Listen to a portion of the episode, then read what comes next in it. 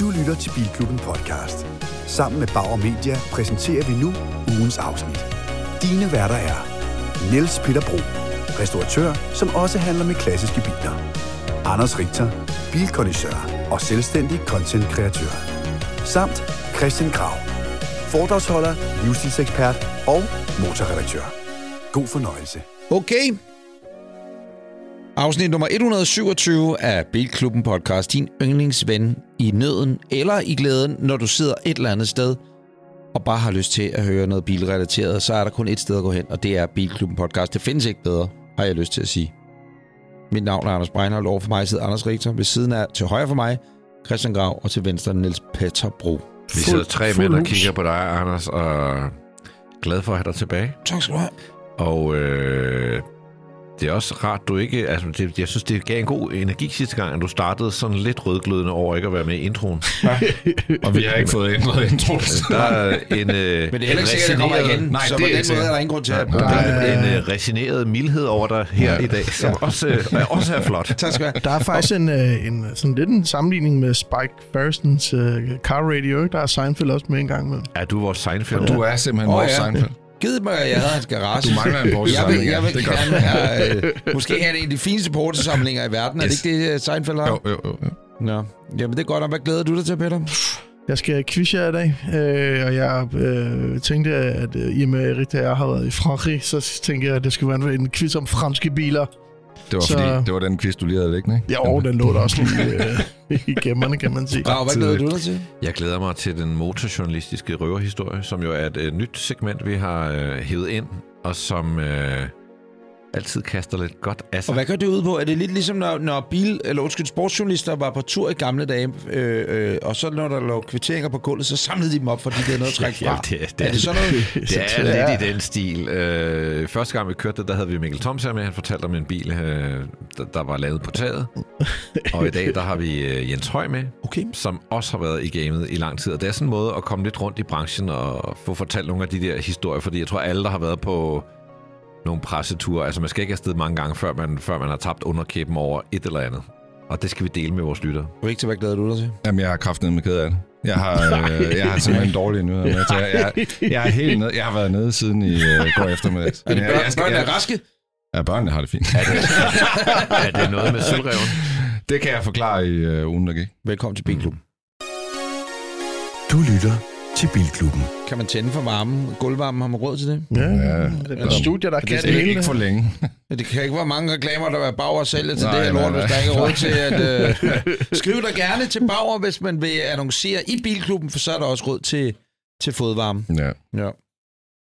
Skal jeg starte? Ja, ugen, der gik. Jeg er helt nede.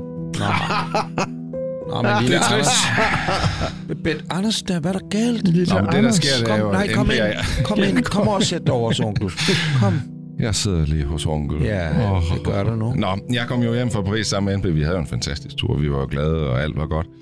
Så kørte jeg en tur til Horsens i Sølvræven. Alt var også godt. Det var en fantastisk tur. Hvad, hvad jeg ikke vidste var, at det var den sidste tur, jeg kørte. Måske i Sølvræven. Nej. For da jeg kom tilbage til København, så valgte den simpelthen at smide... Du skal smide. Du må ikke grine, du skal tale den meget mere... Den valgte smide kølervandet helt fra øh, hovedbanegården og ud til Frederiksberg. Og desværre var der også øh, demonstration. Så du var midt i Gaza? Mod Sølvræven og dig? I skal forestille... Ja, det var Gaza. I skal forestille, at jeg kører fra hovedbanen og har lige sat min mor af ved toget. Hun har passet vores børn, mens jeg var i Paris. Det gør hun jo, fordi hun er et godt er menneske. Ja.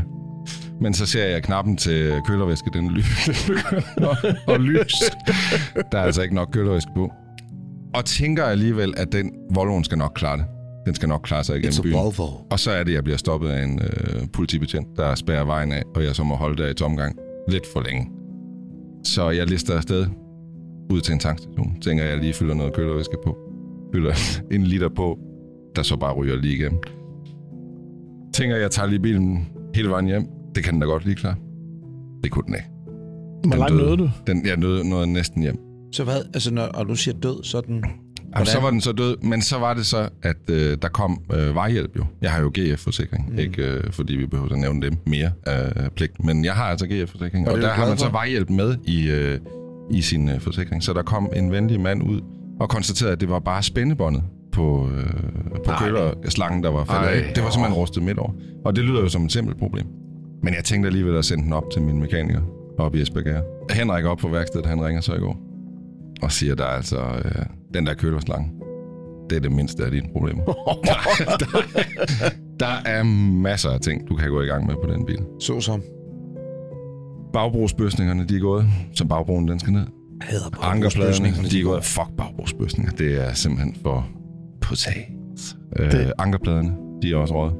Så det er noget værre bøvl. Gas, gasbjældet, det er også rødt. Det er noget værre bøvl. Forlygterne, de er gået. Hvad tror I forlygter til en gammel, Nej. tyve år gammel Volvo koster? otteogtyve hundrede. Ja, de koster ni tusind. Ej, dem kan du nok finde øh, hos. Ja, det sagde jeg også. Det kan jeg da finde, Henrik. Men det sagde han. Du kan godt prøve, men det er nogle lorte forlygter. Og det fandt jeg ud af efter en kort søgning på nettet. Det bliver noget lort. Det er mange penge for en lorteforlygter. Øh, ja, det vil jeg også sikker. Jeg er helt nede. Men det betyder Nå. altså, at den regning, jeg vil stå med, den vil være dyrere, end det jeg har betalt for bilen oprindeligt. Så, øh... Hvad er der? Findes der stadig skrotpræmier? Det gør der. tre tusind. Så, så nu ved jeg ikke, hvad der skal ske. Sølvræven. Sølvræven. Det sjove er, ja, at det er tre tusind kroner værd. Ja, inden omkring vi tager til Paris, så siger jeg til Richter, øh, vi har jo den her Xpeng. Vi har den der Xpeng til stortest. Og så siger jeg til Richter, øh, skal jeg ikke tage den i lufthavnen? Så når du lander, så kan du bare tage den. Nej, det har Ej, han ikke tid til. Ej, han kører Sølvræven. Sølvræven. Han Sølvræven. Kører han kører bare. Så er du ikke sikker på, at du gerne vil have den Xpeng? Nej, Sølvræven. Sølvræven. Så ringer han til mig. Den der Xpeng, ikke? Jeg, jeg skulle lige have den der Xpeng. Jamen, øh, Nå, det er så nu vi måske i et korsestegn og siger ja. tak til Sølvræven for god. Ja. God orden. Der er ikke rigtig mere. Der er jo en øh, podcast, der har en brevkasse, hvor man kan skrive ind, få virkelig kvalificeret input til en næste bil. Det kunne... Det lille plaster på såret. Der tænker jeg måske... Det kunne godt være, der kom et brev i dag. Jeg kender nogen, der kender nogen, så jeg kunne måske godt få et, øh, en henvendelse igen. Ja. Jeg kan i hvert fald sige, at en øh, ære, den er slut. Nå. Skal vi lige give øh, Sølvræven? Jeg kan sige, at øh, Jeff øh, er ikke ude i samme situation. Men Nej. Jeff, efter så øh, lytter, trofaste lytter ved fra et par uger siden, og Peter og jeg var jo på panda-eventyr øh, Nå, ja. i sneen og alt det her. Og den er jo så røget til øh, over Jonas over på Fyn, Vestergaard, og han tager sig jo af den, også fordi nu skal den synes her lige om lidt, og så videre. Og øh, jeg har ikke rigtig fået en pris endnu, og det er lidt sjovt, og der snakker jeg bare direkte til Jonas nu faktisk. Hvis man skal noget andet, kan man lige næste tyve sekunder bare lige, øh, hvad ved jeg, læse avisen. Øh, fordi at øh, det viser sig, at hele bagpanelet skal have sig en tur nu. Oh. Det skal forbi en plade, pladesmed. øh, og der er noget med udstødning. Det vidste jeg godt, for den var så knækket.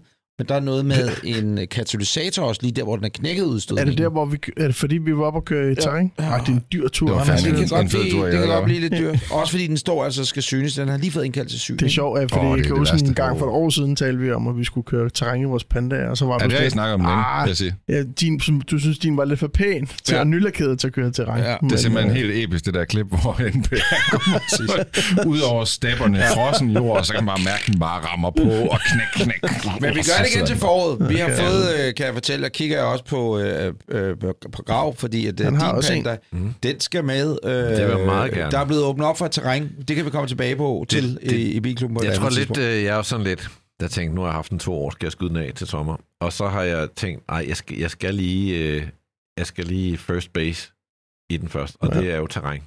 At have sex? Efter første juni kan du sælge i en panda. Overfør. Det vil jeg bare med. Ja, ja, ja. Det her, det er en teaser, kære lytter, for øh, en form for videoreportage, du aldrig har set med terrænteknisk kigger over på Richter, ved det der, skal filme det lort, øh, når vi får mulighed for at komme ind på det vildeste, vildeste, vildeste terræn, der findes på Sjælland. Mm-hmm. Det glæder jeg mig til. Jeg kan ikke komme det nærmere. De nu, der er gået, Anders, du har øh. været på tur, så jeg. Øh, øh, jamen, jeg var i... i øh, jeg skulle til fødselsdag i Aarhus, så tænkte jeg sidste lørdag, tænkte, det var da en god idé at bare tage til Jylland lidt tidligere, for hun skulle ud om fredagen og så videre, og øh, så så jeg, at Niels Bækker, vores øh, husvenner fra High on Cars, havde lagt op, at de gik og satte en øh, stand op op med Motor Show Herning. Og, øh, og så, Paul, hvad er Motor Show Herning? Øh, det er en biludstilling. Men er det lige så nye biler? Biler af Bella, eller? Nej, ikke lige så stort. Øh, det kommer jeg til. Jeg skriver til den søde Niels, skriver, hvad fanden øh, er, det, er det værd at komme op til? Ja, det er det i allerhøjeste grad. Så der kørte jeg op fredag. Og det er biludstilling, men det er ikke alle importørerne, der er der for eksempel. Så på den måde er det ikke en biludstilling. Der er rigtig mange M C'er, der er også en del nye biler, men primært for leasingfirmaer, har jeg lyst til at sige. Mm. Øh, og som sagt, rigtig mange motorcykler. Og øh, så er der drifting af forskellige art. Der var sådan et motocross-show inde i, bank, hvad hedder det, i boksen om aftenen, øh, som er et af verdens største af sin slags. Jeg tror sådan noget, der rejser rundt. Måske var det noget V M, E M, jeg ved det ikke. Jeg tror, det var noget. Det var jeg ikke inde at se.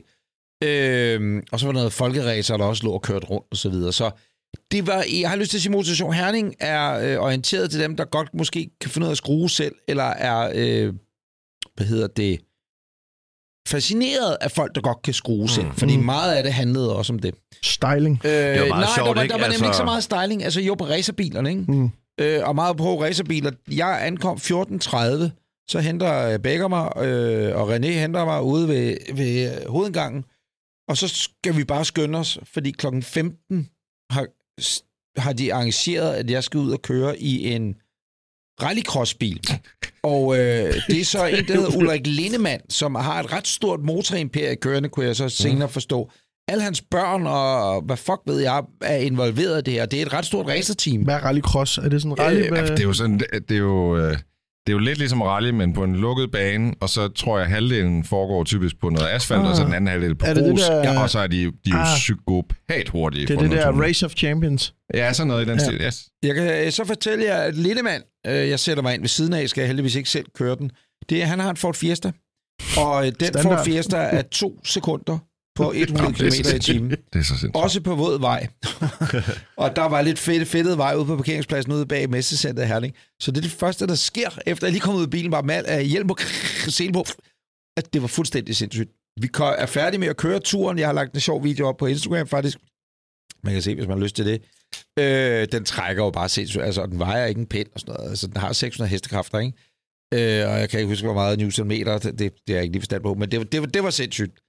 Hvorom alting er, da vi kommer ind til hele kadankkassen der, øh, den er jo ved mit venstre lov, og så uh, der den her, stopper bilen, og man er helt færdig med at grine, og, og er grin, så kan jeg bare mærke strålevarmen ind på mit øh, venstre lov, og så kan jeg se folk sådan komme løbende, og René Mammen, han står og vinker, øh, og der kommer nogen med pulverslukker op. Så er det sådan lidt, så siger han, jeg tror, der er el i den, siger han, det er lidt manden koldt. Ja, det lader til det. Og så har jeg aldrig, jeg synes, jeg var blevet ret dræt faktisk, da jeg skulle ud af den der fucking stålkasse. Så er det så fordi, at, at de har lige nyrenoveret den og sådan noget, så, ja, ja. Og, og hele det der, det bliver jo over tusind, eller omkring tusind grader varmt, uh. udstødning, alle de her ting. Så der havde været flammer ned under bilen. Nej, for jeg tænkte, der lugtede ikke af kobling derinde, jeg tænkte... Men noget andet. Varmt. Det er ikke set hurtigere siden kaptajnen på Costa Concordia fra ned i redningsbåden. Nej, præcis. Make way, make way, make way. Og så var jeg ude at køre i en... Øhm, i, øh, åh, hvad fuck, nu har jeg glemt, hvad de hedder. Men det er sådan en beach boogie-agtig, som jeg selv kørte, som har en motocross-motor bagpå med seksogtyve heste eller et eller andet. Men det er det stiveste køretøj, du overhovedet kan forestille dig at sidde i. Og så hedder det bare, klak, klak, klak, klak, klak, når du skifter gear, ikke? Og den gik så stærkt, og den blev hele tiden bare ud til siden. Den fik jeg så lov til at lægge og brage rundt en fire fem omgange også. Og så øh, var jeg bare rundt og kigge. Var... Og det var så hyggeligt. Og det er en af de fede ting ved det hele, det var, at øh, Honda Dax, kan I huske Honda ja, Dax-knalderen? Mm, ja. Den er jo tilbage. Havde den ikke en lille kur foran? Nej, det havde den dog ikke. Nej, det havde den ikke. Men, øh, det er den der Honda Cup. Tror, jeg siger på. Til jer, jeg kan lige finde den her faktisk, for jeg tror sgu da, jeg har et billede af den. Eller det Hvem, vi jeg, vi kørte Honda Dax i gymnasiet, kan jeg huske. Ja. Det var det. Ja. Men, den Men det var sådan her. En Nordsjælland-scooter. Ja, kan, den også. Nå, nej, det er ikke en Honda Dax. Men kan I huske den gode gamle Dax? Den er kommet en opdateret version, et hundrede femogtyve kubikker. Oh, tak. Og jeg er overhovedet ikke til knaller. Så, så er det jo ikke en knaller, for det er et hundrede femogtyve. Nej, nej, men det er den der. Der er en rimelig... Men så se denne her. Der er kommet den lillebror, der hedder Monkey. Ja, men den, den er fed. Men den har vel egentlig altid også fandtes sammen med... Det var jeg så ikke klar over. Jo, den, der findes øh, en gammel, øh, klassisk øh, Honda Monkey Bag. Så skal de bare styre på deres biler. Ja, ja, præcis. Men jeg har sat mig for, at jeg skal have mig en Honda Dax nu. Eller okay. En Monkey. Jeg vil gerne have en Monkey. Jeg har bare ikke noget kørekort. Så kan vi lave en klub. Kan man få jeg en electric? M C-kørekort, faktisk. Utroligt. Men det var mine ord, og jeg vil bare sige, oh, oh. i den forbindelse, tusind tak til uh, vores venner hos uh, Hiron Cars, fordi oh, okay. de, de har stjålet vores... Uh, ja, der var der lige noget med en multiplayer. Ja, de har stjålet vores mojo, og så har bare gjort... De vidste, at vi har en på vej, så bum, så lappede ja, Erling over natten. Ja, og Lauke har lavet dem med fjorten dage, ja. Så jeg tænker, ja. Med dine projekter, N P, kunne du måske lære noget af. Men det er sjovt, ikke? Fordi man det kan se, ruderne er helt sorttonet. Man jo, kan men, se ind i den, det er der nok en årsag til. Man har nået at lakere og sænke og brede den, og tone ruderne på fjorten dage. Det er meget godt klart. Og hvad med sandtjen, for eksempel? Eller hvad det er, Xemeren, Xemeren, hvad hedder det, det hvad ja, præcis, og det er det, der, der svarer du selv på det, hvor jeg tænker, det over til Lauke. Der, hvis du sælger det til Lauke, det er ikke noget om Sebo. Hvor skal køre, det kan Lauke ikke. Bare, det kan den nok, kommer den nok til, hvis han kan lave den op på fjorten dage. Hvis men jeg har, jeg har ikke andel i, at han har stjålet noget, men det er rigtigt, den holdt der, og den var eddermame med trækplaster på deres stand. Nå, fedt. Ja. Hvem er Grav, de nu? Ja. Ja, øh, det jamen, det har været blandet. Jeg har jo kørt i en øh, Renault Espace, Renault. Som er ugens bil, næste bil. Så jeg vil ikke sige så meget om næste bil, den. Næste episode. Ja, næste episode, der er det en ugens bil. Så jeg vil ikke sige så meget om den. Men øh, ja, det var jo ikke rigtig godt. Nej, jeg kører ikke nu, kan jeg så afsløre. Så hoppede jeg over i en Volkswagen I D syv. Ja. Den kører jeg i nu. Nu har jeg kørt i tre dage. Jeg føler intet. Intet. Jamen altså, jeg forstår bare ikke, fordi en spiller ligesom, var på turen, ikke? Og han var helt vildt glad, da han kom hjem og synes det var verdens fedeste bil. Og ah. du kører i den i tre dage, og så er du helt nede. Den er... Jamen, jeg ved ikke, om jeg er nede. Jeg er bare Nå, upåvirket. Ja, ja, okay. Og det, det er faktisk, øh, og det er det, der kunne godt mærke, det der milde had, jeg havde til Renaulten, at det, det, det var faktisk en god følelse. Altså, at føle ting ja, jamen, det er, er rart. Det er derfor, vi går på planeten. Det er derfor, man kan skelne ugedagene fra hinanden. Det er, fordi man oplever og føler ting. Ja, enig. Øh, det er følelsen af, at man lever. Ja, øh, og det mangler jeg lidt i den bil. Jeg vil så sige, at den var rar at komme over i efter Espace, fordi den er jo comfy. Fandme ja. En comfy bil. Den kører godt og alt muligt. Men, øh, men oh, det, det, det er træk, det, det trækker altså og, lidt op til en dårlig karakter til den Espace, der ja, jeg kører sit. Det gør det. Og så er jeg ja, spændt på, øh, fordi så sur, som du er. I og med, jeg ikke når at køre den der I D syv så meget, så har jeg øh, lånt den på et andet tidspunkt. Hvor jeg håber, den kan blive ugens bil, og så kan vi jo ja. tage diskussionen øh, fuldblown. Så kan det være, du er blevet lidt gladere. Det kan godt være. Øh, et, ja, jamen det, det håber jeg, og jeg tror, jeg skal køre noget mere ind. Jeg har ikke kørt nok i den, men jeg vil sige, at jeg har kørt nok i den til at være imponeret over, hvor lidt jeg føler. Roger that, wow. Skal vi så ikke bare gå videre til nu? Åh, oh, jeg har ikke været i min uge. Nå, okay. Men det, undskyld, jeg be, undskyld beklager, beklager, beklager. Hvad så har vigtigt du lavet? Er jeg. Hvad jeg har du lavet denne uge? Vi har jo været øh, vi, i Paris. Multiplay? Nej, nej, nej, nej. nej. Efter du fløj hjem fra Paris... Så kan man jo ikke brokse over, at der er nogle andre, der er hurtigere end en selv, hvis man ikke gør noget ved det. Nej. Det er et lille, lille råd fra din mand her. Været ude at køre i den og melde den klar til næste step, så vi er i fuld gang. Også multiplan. Nej, den er... Den, ja, ja, den er det er fordi, vi pt. ikke har nogen sponsor på vores YouTube-kanal, og vi gider ikke lave mere indhold, så længe vi ikke har nogen sponsor. Sådan det er det. Fandme ikke lave noget. Tænk sig en gang, hvis alle tænkte sådan, så hvad fanden er YouTube ikke? Det hedder, noget, men, gider. Øh... det hedder noget med muligheden, Peter. Ja, det hedder noget med, at man har ikke muligheden for at gøre det. Man har ikke muligheden for at gøre det. Men man gider rigtig gerne. Og det er for godt indhold at brænde af. Nå. Efter at Rita tog hjem til Paris, så uh, tog jeg tilbage til mit hotel i Paris, og så og spiste, uh, ja, det. spiste frokost. Og uh, over for mig, der sad min gode ven, vores gode ven, Magnus Walker, og spiste med. Altså så gode venner, at de spiste frokost hver for, hver for sig? Vi var i samme rum. Ja, okay. og uh, jeg, jeg turde simpelthen ikke gå over og sige tak for sidst. Og det er jeg lidt ked af, men omvendt synes jeg også, man skal have lov at have fred, når man sidder på sådan en restaurant. Ja, så du sad bare og kiggede på ham i stedet? Og så gik jeg ned, og så sagde jeg, evening, og så sagde han i... Top of the morning. Top of the morning.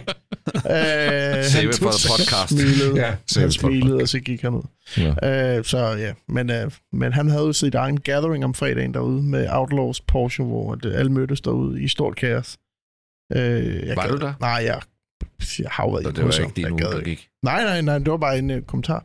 Jeg var til gengæld inde og besøge det, der hedder Le Arte Automobile, som er en ting, som jeg personligt har fulgt længe. En parisisk brugtvognsforhandler er det vel, med Porsche Carrera G T og andre rimelig vilde biler, som bor i en p-kælder i det centrale Paris. Og øh, man kunne, han laver så også merchandise, at man kan få lov til at øh, købe, og så booker man simpelthen tid til at komme ind i hans øh, p-kælder. Øh, så jeg var lidt... Var det fedt, eller hvad? Ja, det var det, men det var også lidt mærkeligt, fordi jeg kom op og sagde, at jeg havde booket en tid, og så troede de der, at jeg havde booket med ham der, Arthur, der ejede det, så han kom ud og sådan et... Nej, jeg skal, totalt jeg, jeg skal bare købe en t-shirt. Ja. Jeg skal ikke købe en K G T. Jeg skal ikke ja, til at bruge for en million euro. Øh, så jeg fik købt nogle ting, men jeg fik faktisk købt noget andet grav på messen, som jeg ville vise dig.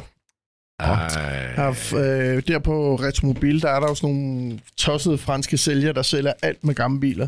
Og der fandt jeg simpelthen det originale, gamle katalog fra Roland Garros Peugeot. Når du så åbner den op, så er der både...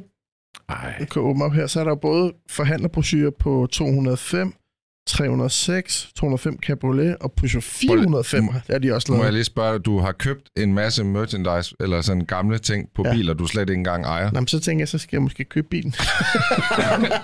Det er bare første skridt i den forkerte retning. Ja. Men det er da bedre, end at du køber ja. bilen, kan man sige. Så ja, det er da det, godt, du kan forstille lidt din...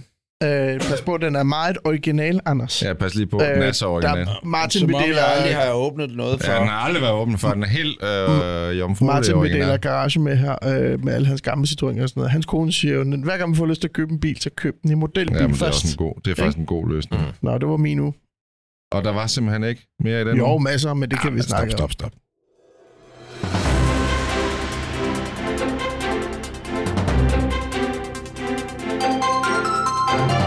Og i nyhederne, så har vi, jeg har i hvert fald lige forberedt et par korte nyheder, og den ene, den vi burde næsten få, eller jeg har faktisk fået en lille kommentar fra Niels Bækker på den her, det er den nye Audi R S seks øh, G T, men den giver Niels Bækker ikke en ski for, fordi den har både partikelfilter og katalysator. Fy for helvede. Det er rigtig sige, men der er vel ingen miljøzoner derovre hos dem? Nej, nej, ikke derovre i hvert fald. Men den her, øh, det er en øh, ny G T-variant af Audi R S seks. Den har seks hundrede og tredive heste, otte hundrede og halvtreds newton-meters, og øh, den bliver lavet i en begrænset øh, serie på seks hundrede og tres eksemplarer. Og jeg må bare sige, at af de begrænsede bilmodeller, der findes på markedet, så vil jeg sige, at det her det er så bare ikke en af dem, der falder i min smag. Jeg synes faktisk, at man har... Øh, prøv at se, nu viser jeg lige et billede, som I kan se inde på vores Instagram. Der kan man nemlig se den... Øh, klassiske Audi IMSA-racer, som man ligesom har hentet inspiration fra, og den synes jeg jo er super, super fed, men jeg må sige, at betale øh, cirka to til tre millioner kroner for at køre rundt i en R S seks med stor spoiler og de her farver, det tror jeg altså ikke, der måske er så mange, der synes, jeg er mega fedt. Det er, bare min, det er bare min minde. Det ser sej ud, altså. Jeg, jeg er ikke lige så tændt på den. Jo. Vil du køre rundt i den der? Nej, det er jo alt for... Altså, det er, det, den passer jo ikke til nogen. Nej, det, den, den passer ikke til nogen. Ej, altså, nej, nej, nej. Men, men øh, hallo. Jeg vil gerne se, have den. Vil du gerne have den? Det vil jeg da love, min... på siden af den. Vil du gerne køre rundt med hvide toogtyve tommer fælge? Og... Altså, hvis jeg ligefrem fik kastet den i nakken, ja, det vil jeg så vil jeg meget gerne. Altså, R S seks er jo en af mine... Eller, jamen, det ved jeg. Det var derfor, jeg tog den med, faktisk. Jeg er meget enig, men man vil hellere have den lidt neutralt lakeret. Selvom det ser mega godt ud, så er det bare ligesom, man skal crave opmærksomhed ret voldsomt for at... Jeg synes, det er for meget. Den der. Så du den på Retromobilmessen, den der Audis nye Dakar-racer? Ja, ja, ja. Er det en ægte... Ja, ja, ja det er sådan en elbil, ikke? Ja, ja faktisk. Det er en e-tron, der kan tage lige en nyhedgrav. Ja, men det er jo årets bil i Danmark, og øh, sikkert snart alle andre steder også, øh, B M W i fem, som nu wow. er blevet vist som Touring. Den Fucking kommer fed. til ja, Danmark i maj måned. Det kan det B M W, det der med stationcars. Det siger jeg bare. Den skal koste fra seks hundrede og fem tusind. Øh, og er det så også? Ja, fordi som øh, sedan koster den, mener fra fem hundrede og femoghalvfjerds tusind. Øh, så man lægger lige en tyver oveni, ikke? Men vi er enige om, der findes jo ikke så mange elektriske... Det bliver ikke større, vel? Altså, vi er enige om, det er lidt ligesom I D syv, øh, den har sådan noget tyve liter mere nej, bagage. Nej, nej, den bliver ikke som sådan større, men den er jo mere praktisk. Den er mere anvendelig. Ja. Jeg synes, øh, jeg synes, det er en lækker bil, det må man bare sige. Ellers kan man sige, teknologisk og så videre, så er det det samme som øh, i fem. Jo, men der findes jo ikke så mange fuldt elektriske stationcars på markedet i øjeblikket, så det er jo der, den lander ned i sådan en sweet spot, hvor der faktisk ikke er så mange konkurrenter lige til den her model. Altså, altså fordi det er en, en rigtig fin konkurrent øh, i Audi øh, ja, A seks. Ja. I men der går jo altså lige lidt tid, inden den er helt. Kan I huske den gamle femmer, at man kunne åbne bagruden separat ja, op? Ja, med glasset. Jeg kan huske, mine forældre havde sådan en, og jeg synes bare, det var den Shop fedeste shopping, detalje. Shopping, og man brugte det selvfølgelig aldrig, for nej. Det er pisseupraktisk. Spørgsmål. Øh, ja. i femeren kommer jo en fyrre, en tresser, men læste jeg ikke i sidste uge, at den kommer i en femogfyrre også nu, eller en halvtreds, altså hvor at den har lidt flere heste, og kommer med fjolstræk, øh, altså i femeren nu her. Øh, så det, og så har den lige tredive til fyrre heste mere, end, end fyrreren har, og... mindre end øh, tresseren har. Så... Det er et ret svært spørgsmål, du lige stiller. Jamen, øh, jeg, håber, jeg kigger på det. Hører du nogle andre, der har læst den samme historie? Nej. Ja, nej. Øh, Nå, men det, der bare... bare, det, det, der er det interessante ved den historie, jeg skal nok google mig til den om lidt, mm-hmm. det er, at så er man fri for at have rockerudgaven. Altså, tresseren er simpelthen for rockeragtig, ja. Men du får bare en, nu siger en almindelig i femmer, men så med fjolstræk. Hvor det er da fedt. Genialt. Ach så. Øh, en sidste lille nyhed, og det er Ej, faktisk... Det, det skulle da lige være miser. Nå, nej, nej, nej, Grau. Jeg har lige en mere med. Nå, jamen, så er det den sidste. Nå, nå, nå, nå, prøv at se her. Øh, Porsche Taycan, den er blevet faceliftet. Jeg kan ikke rigtig se, at den er blevet faceliftet. Det er så lille et facelift, sådan fysisk, at man næsten ikke kan se det. Jeg kan se, at den har fået nogle nye fælge, og jeg tror også, forlygterne er lige blevet tweaked en lille bit smule. Den har ikke de der fire... Mm. Jo, det har jo, det har den nemlig stadigvæk. Nå, ja. Det, der er mest interessant, det er, at rækkevidden er blevet forbedret. Nu har den faktisk op til femogtredive procent længere rækkevidde. Det betyder sådan set, at den kan køre næsten syv hundrede kilometer på en opladning. Og øh, det fede er, at hvis du vælger en Turbo S, det er der så ikke så mange, der gør i Danmark, fordi den koster over to millioner kroner, men hvis du gør det, så har du en effekt på op til ni hundrede tooghalvtreds hestekræfter og en nul til hundrede tid på to komma fire sekunder. Det var min korte nyhed. Mm. Så kan der lidt længere nyhed øh, okay, fra okay. Italien. Italien. En øh, historie, der rummer alt, hvad jeg godt kan lide ved Italien. Det drejer sig om øh, en kvinde, der hedder Flavia Bonzone, som nu i en retssag har hævdet, at hun er det uægte barnebarn af Ferruccio Lamborghini. Ja, det er rigtigt. Oh, no, no, no. Det er øh, hendes øh, mor, øh, angiveligt skulle øh, have mødt øh, Ferruccios søn, som hedder Tonino, også kendt som øh, Lille Tony. Det kan hun så bekræfte. øh, men den var faktisk Stortony. Ja, det må hun jo vide, ikke? Øh, men ikke desto mindre. Øh, at de skulle have mødt hinanden. Øh, moren skulle have ventet ved et busstopsted, og så var herr Lamborghini kommet kørende og sagt, skal du have et lift? Oh, og der er det her, der lyder usandsynligt. Øh, nej. Og så skulle de have indledt et forhold, det der stoppede i nitten otteogfirs, da øh, Flavia Bonzone kom til verden. Så skulle han da lige pludselig ikke se hende mere. Altså moren. Øh, og øh, Tonino, det flinke menneske, han har så benægtet hver kendskab til det. Selvfølgelig. Flavia har så hyret en privatdetektiv til at stjæle et øh, glas ved en reception, hvor Lamborghinis officielle barnebarn var til stede. Og i øvrigt, hun er... Øh, okay, ja, hun, hun er popstar. Hun er ret stor øh, hun er i Italien. Hvad er det for nogle crazy metoder? Altså? Privatdetektiven har stjålet øh, et glas fra hende, ja. Og så har de fået lavet en D N A-prøve fra det, og sammenlignet med en D N A-prøve fra hende her, Flavia. Altså, og den det. skulle... Øh, må man det? Det må man overhovedet det ikke. Øh, det er lige meget, man har det gjort til. Italien her. Ja, okay. Så Italien her. Ja, man må heller ikke... Øh, der, der er mange ting. Altså, hele historien starter med noget, man ikke må. Hvis vi skal være sådan helt katolsk i det. uh, Nå, men jeg er spændt på, hvordan den her sag slutter, og jeg synes, det hele er meget, meget, meget spændende. Men kan vi ikke sige, Grav, at du bliver vores korrespondent i den her sag? Så hvis, øh, når der kommer noget udvikling, så rejser du lige til Italien og jamen, tager kommer, et lille retsmøde. Det kunne edderbarme være fedt. Så kommer der Ej, nok en, nok. en endnu mindre øh, arving ud af... Ja, men altså, så skal jeg ind og se øh, Lazio spille, og så skal jeg ud med, øh, det ved I godt, ja, ja. bagefter, ikke? Vores gode ven. Ja, ja. Isaksen. Isaksen. Jeg vil ja. gerne med. Jeg sidder bare og siger ja, som om jeg... Vi har jo en officiel Bilklubben øh, Italiens korrespondent. Ham skal vi også have ringet til at høre, ja, hvad fanden han lige høre, ligger og laver og kører rundt. Den røvsyge, der med Sarati, eller hvad der sker. Ved I hvad, lige om lidt skal vi ringe til en helt anden, men inden da skal vi lige have en lille smule reklamer.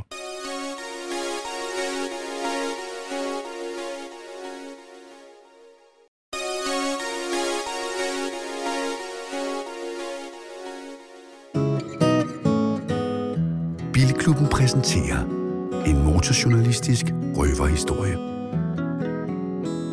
Og det er jo segmentet, hvor vi ringer rundt i branchen og møder legender, kolleger, tidligere kolleger. Legende, det er med for altid, og øh, en, der både er kollega og legende, det er Jens Høj, som vi skulle have med på en telefon i dag. Hej Jens. Hej Christian. Hej. Der er godt nok dårlig lyd øh, på dig. Nå. Du, men øh, det er nok fordi, jeg er en gammel mand. Du bor i et meget er, stort fordi, hus. Jeg ved godt, hvad det er. Det er fordi, du sidder en Xpeng ni G ni øh, der og taler der er lidt dårlig lyd i. Nej, jeg sidder i mit domicil, men jeg kan lige prøve at gå herind. Det kan være, der er bedre lyd i. Nej, det er fint nok. Har du telefonen op til øret, eller taler du på medhør? Et Lenderisørhus, det der. Nej, jeg, jeg taler bare gennem mine høreapparater. Jeg er jo sådan en gammel mand. Jeg har to sæt høreapparater, men så kan man tale direkte gennem dem. Det er ret smart. Mm. Ja. Ja, så er der også andre, der ikke kan høre noget. Det er på en måde meget poetisk øh, lige vende situationen. Nej, øh, Jens, lidt om dig først. Du har jo været testbilist i altså magasiner, der er lukket. Ikke fordi du har været der, det er ikke det, jeg siger. Men hvor startede du hen? Altså, hvornår tester du din første bil? Jamen, det gør jeg vel tilbage i nitten fireoghalvfems på Bilmotorsport. Bilmotorsport. Det, det kan jeg godt huske. Det er snart tredive år siden. Hvad var ja. det for en bil? Kan du huske det? Nej, det kan jeg simpelthen ikke huske. Men jeg kan huske den første bilpræsentation, jeg var til. Ja. Og det var en, en Toyota RAV fire. Og den første generation? Ja, lige præcis. Ej, det er sgu en fed bil. Den har vi ofte anbefalet folk at købe herinde øh, i vores lille brevkasse. Jamen, den er også meget fed. De fleste er rustet væk, men den er, den er meget god. Hvad er så den sidste, altså seneste bil, du har testet? Jamen, det var her for nyligt. Det var en B U D. Mm. C L U. Ah. Og hvis man gerne vil læse din mening om en bil, hvor skal man så, hvad skal man så læse? Jamen, så skal man først og fremmest læse Jyllandsposten ja. om fredagen. Mm-hmm. Jamen, det er jeg sikker på, at vi har nogle lyttere, der gør. Har du en øh, anekdote op i øh, ærmet til os? Jamen, det har jeg. Jeg har mange jo, men hvis jeg ligesom skal tænke tilbage på en, som er fra lige da jeg startede som, som journalist der tilbage i nitten fireoghalvfems, så var jeg til en bilpræsentation i U S A af en bil, der hed Opel Sintra. Kan jeg huske den? Uh, Opel hvad? Undskyld, hvad hed den? Opel Sintra. Jeg kan ikke huske navnet, men jeg kan slet ikke se bilen for mig. Sådan en uh, Renault Espace-agtig type. Og det var jo dengang, hvor der virkelig var stilt over tingene. Det vil sige, at vi blev fløjet til U S A. Selvfølgelig på business class med British Airways fra London. Og der sad vi jo og hyggede lidt. Og da vi så lander i Boston, der skulle vi så flyve videre, det har jeg ikke rigtig tænkt over. Men, men så da vi kommer ud af flyet, så står der selvfølgelig nogle folk og guider os ind i en limousine, og så bliver vi kørt lige rundt om hjørnet af bygningen. Og så holder der en Gulfstream, der har været en fire, en Gulfstream fire, hvor der står en uh, sød stewardess, og så ja. vi kommer ombord. Altså en privat fly, ikke? Ja, og det tog så femogfyrre minutter, men inden, inden vi var lette, der serverede hun lige en, en drink, og så fik vi en mere på, på flyet. Dernede mod Martha's Vineyard, hvis I kender det. Ja, wow. Ja, og, ja, det er selvfølgelig meget eksotisk, men så lander vi i bælragende mørke, hvad jeg glemte at fortælle os, at vi faktisk skal ud og køre bil. der, skulle vi, der skulle vi køre Opel Sintra ned til et eller andet hotel, og der var sådan lidt, der blev hugget lidt om, hvem der skulle køre med. der, der blev i hvert fald kørt ned til et hotel, og så fik vi lige fem minutter til at klare om i, og så blev vi fik vi en lommelygte hver, og så blev vi ellers transporteret ned til noget vand og sejlede over på en strand, hvor der stod et kæmpestort orkester i hvide smokinger og spillede, mens man så spiste clambake på stranden. Det var, det var relativt eksotisk. Altså, og vi er enige om, at en Opel Sintra, det er sådan en uh, M P V-agtig, super grim i øret. Uh, altså ikke noget altså, signifikant eller luksuriøs bil på nogen måde, ikke? Nej, nej, overhovedet ikke. Det, det er bare en, det er bare en dum. Men det var dengang, John Moses, de, de kunne gå på vandet, sådan i kommunikationsmæssig sammenhæng. Ja, det kan jeg høre på det hele. Jeg har da ikke været i nærheden af sådan noget på en præstur, vil jeg så sige. Men, men det, det, det skal blive bedre endnu, fordi så næste dag, så kørte vi jo lidt rundt på den her ø, og kiggede lidt på øen, og så sejlede vi ind til fastlandet med en færge, og så kørte vi sydpå ned langs Hudson River, og overnattede på et eller andet berømt øh, kro op ad floden, så var meget eksotisk også. Så kørte vi ind i New York den næste dag, helt ind på østsiden, inde ved Central Park, overnattet på et meget, meget fashionabelt hotel, der hedder The Mark, som er sådan et femstjernet hotel, og som er berømt for sine suiter. Vi fik sådan en suite hver der. Og så havde G M, G M havde så lejet den øverste penthouse suite, som er på ni hundrede kvadratmeter i to. Mm. I to, Ej, i to etager, fuck, fuck, med en, en have på toppen af hotellet, hvor man kunne sidde og kigge ud over Central Park. Så kunne man så sidde og få en forfriskning og hygge sig lidt der. Jeg kan godt forstå, jeg kan godt forstå Topsager sagde til mig, at præsture, da min første var, det var ikke som det var i gamle. Det, det skal jeg da lige love for. Nej, det var, det var ret spektakulært. Så havde de, så, så havde de lavet sådan et lille system, hvor man fik udleveret kort over området som Manhattan, og så kunne man ellers gå, eller, eller cykle, eller blive kørt rundt. Og så var der trykt et kort til hver deltager, hvor man, hvor så var der udvalgt fem barer og restauranter, hvor man så bare gik ind, og så viste man et kort, så kunne man bestille alt, hvad der var på hylderne. Okay. De har aldrig nogensinde solgt så mange Sintra i Danmark, så, så det der, det går Ej, op, det budget der. Det er ret der. Absurd, man ikke har hørt om bilen. Jeg har aldrig nogensinde hørt om den. Ja, men, men, men det er lige grundet på historien, var, der, der boede vi selvfølgelig to dage og, og hyggede os lidt her. Og bilen kom jo selvfølgelig aldrig til Danmark, vel? Så det er derfor, du også har set. Var der ikke, Jens Høj, dengang også sådan en tradition for, at man fik en gave med hjem, en slags souvenir? Jo, men her tror jeg bare, man kunne bestille et eller andet fra butikken i hotellet. Jeg husker, jeg husker ikke, vi fik formentlig et eller andet med hjem, men uh, jeg husker ikke, der var stort. Og med kæreste fik du klamydia med hjem.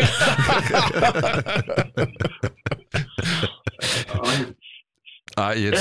Ja, det, var, det var sådan et niveauet var dengang. Der legede man altid, eller mange, mange danske importører, de legede sig med sådan en syv syvogtredive var for folk ned i Sydeuropa for at se på en eller anden bil. Og så havde pressechefen havde altid været der dagen inden, eller to dage inden, så han ligesom vidste, hvor ruten var, og hvordan maden var på de forskellige steder, man skulle spise. Så man lige kunne blive guidet ud om de dårligste retter, så havde han lige styr på, hvad man skulle spise og hvad man skulle holde sig fra. Gud forbyde dig, og en motorjournalist, der fik noget, han ikke kunne lide. Altså. Ja, jeg følte for sagde, at det er primadonnaer, mand. Det er jo vildere end og, ja, sådan er det ikke mere, kan jeg så sige. Er det den vildeste pressetur, du har været på? Ja, ja, det er i hvert fald en af dem, som jeg kan huske. Jeg har også engang været i Moskva til noget. Ja, okay, ja. Det tager vi en anden gang, Jens Høj. Du skal tusind ja, tak, fordi øh, vi måtte vride en historie ud af dig. Jamen, I er så velkomne. Det er godt. Kør pænt. Ja, lige mod du. Hej. Tak. Ugens bil. Oh yeah. Ugens bil er en Opel Sintra. Det er sjovt, at han lige nævnte Opel Sintra. Jeg kan godt huske den, men jeg kan også godt huske, at jeg aldrig har set en før i Danmark. Jeg kan godt huske navnet, og ja, ja. Det er Anders Breinholt sidder og googler den frem, så kan jeg også godt... Men, men ellers var der ikke noget billede inde i mit hoved. Det minder lidt om Mazda M P V, og så alligevel ja, ikke, men over i den der genre der, ikke? Nå, vi skal tale... Som jeg øh, synes var herrefed. Altså, det er jo faktisk det er jo første gang i Bilklubbens historie, vi alle sammen har kørt i en øh, testbil. Ja. Hvem vil øh, lave en introduktion af det? Jamen, det er faktisk Grau, tænker jeg, fordi Nå, at, øh, jeg, øh, jeg, jeg, jeg kan da godt... Øh, ja, gør det, Henrik. Grau, har, har du de nøjagtige detaljer på bilen? Det tror jeg, ja, du har. Ja, jeg har lidt forskellige her. Ja, det er okay. jo en øh, kæmpe... kæmpe færge af en elbil. Ja, vi får mange, kan jeg sige, i brevkassen spørgsmål fra folk, der ved skæbnens ugunst, der er havnet med en ordentlig børnefamilie. Det kan være sammenbragt, det kan være noget, man selv har avlet, men ikke desto mindre. Folk, der har brug for rigtig meget plads i bilen, der kan man sige, der er den her, den er der et oplagt bud, fordi den koster fire hundrede og firs tusind. Så kan man smække den op på. Hvad er det for en? Skal måske lige sige, det er, hvad det er for en bil? Det er en Xpeng G ni. Startpris fire hundrede og firs tusind, og hvis man så lægger fem hundrede og halvtreds tusind, så får man en long range, som kan køre fem hundrede og halvfjerds kilometer, og så begynder det at ligne noget, og jeg tror alle sammen måske vil smide billeder op på Instagram af den, og jeg kan da i hvert fald sige, at jeg har sjældent fået så mange reaktioner på en bil. Ej, folk er rimelig vilde til sådan at kommentere og skrive, og hvad de synes, og hvad de ikke synes. Jeg får flere kommentarer en, på den her, end på mit brødspillet. Folk er, folk er sindssygt interesseret i den, øh, og... Øh, Jamen, jeg var den første, der kørte den, og jeg må sige, jeg var sgu egentlig ret positiv. Det er igen sådan ligesom Volvo E X tredive, alt hvad man kan mobilisere af indvendinger, det bliver slået lidt ud af prisen. Jeg synes, den er, jeg synes, den er lækker, den er høj herlighedsværdi. Jeg synes, den kører comfy, ikke sporty, men comfy. Øh, den er lidt bling indeni, men den er jo slet ikke så bling som den der Honda. Nej. Øh, Noget med knudrede menuer og sådan noget, det vil sige, det er ligesom den indvending, jeg kunne mobilisere. Øhm, ellers synes jeg, det er en ret, ret fin bil. Man kan sige, kabinen, ja, den er bling, synes jeg. Er det standard? Jeg, jeg er ligesom gået fra introduktion Nej. over i min personlige mindre, vurdering jo. af bilen. Jeg tror, øh, den vi kører i, skal lige sige, den koster seks hundrede og nogle og firs tusind. Ja, den er også spækket op. Gør den det? Ja, ja, fordi jeg var inde og prøve spækken, og den har alt. Den har også bare øh, alt. Den, den har alt, den er. Glastag er standard. Den der ja. læderkabine er standard. Massage i sæderne er standard. Ja. Øh, bare for at sige, man får da i hvert fald et meget stort udtræk i udstyr. Jeg er ikke i tvivl om, at folk... Jeg lagde et billede op af, at jeg holdt og lavede den, fordi det skal også lige siges, det er dens store glansnummer også, det er, at det er den fineste teknologi inden for opladning. Og jeg kørte hen, og da den var på et hundrede og firs tilbage på batteriet, jeg er ikke så meget i en ladekurve og så videre, men smed den i øh, laderen over på Hans Knudsens Plads, og det gik særlig med hurtigt i forhold til ja. det, jeg er vant til. Øh, det var meget, meget fem, imponeret over. hundrede kilometer på fem minutter, siger det. Ja, ja. tre hundrede kilowatt ja. I en uh, hurtig lader. Og det er bare helt genialt, og der er altid sol, måne og stjerne på sådan en halvkold vinterdag der i sidste uge. Øh, så det var meget begejstret over. Ja. Men kineserne har jo altid haft et, øh, hvad kan man sige, lidt øh, let forhold til det, der hedder ophavsret. Øh, så, så det er meget tydeligt, at meget af det er en, noget, de har stjålet fra Tesla. Altså, grafikken ligner Tesla. Det inde i skærmen, når du ser mennesker gå ud siden andre ja, biler, ja. Det er Tesla. Øh, de første Tesla'er, som øret havde Mercedes blinkarme, det har denne her øret også. Ja, ja. Øh, jeg ved ikke, om det er bare Mercedes, der har verdens største lager liggende af blinkarme, og man siger, dem skal I. Jeg alle, synes, de sådan, det er som om, de ligner Mercedes, men, men det er ikke helt. Jeg er ikke nej, sikker på, det hele er Mercedes. Det er, det, det er sådan det er igen, femoghalvfems procent kopi. Det er lette tilgang, man ja. Har til, hvad noget andre har ophavsret ja, til. Ja, præcis. Ikke? Præcis. Men det, nu må jeg sige nogle positive endelig, ting, inden jeg, jeg, for jeg synes, den kører røvkedeligt. Øh, og så kommer vi til dens øh, selvstyrende. Var det det positive? Nej, det, det, det der med, hvad kan man snart efterhånden finde på i en bil? Ja. Der er hele tiden noget, og der, jeg tror, der er måske halvfjerds kinesiske, nej, der, der er ti kinesiske mærker i Danmark, ikke? Og hvad hedder det? Ingen går rigtig op i de her biler. Altså Hongxi, ja, det var fedt, at du kunne få den for en halv million lige pludselig, men der er jo ingen, der vil have en Hongxi med respekt for sig selv. Altså det, det, det er simpelthen for, for mærkelig en bil. Igen, alt er subjektivt. Men her, det man har fundet på inde i kabinen, for eksempel i højre side, der er der jo en skærm, ja, så du kan sidde og se YouTube, YouTube og så videre. Og det er så smart, kunne jeg også se andre, der har testet den og kørt i den, det er, at når du så kører i den her, så kan føreren ikke se øh, passagerens skærm. Ja. Og det er jo skide smart.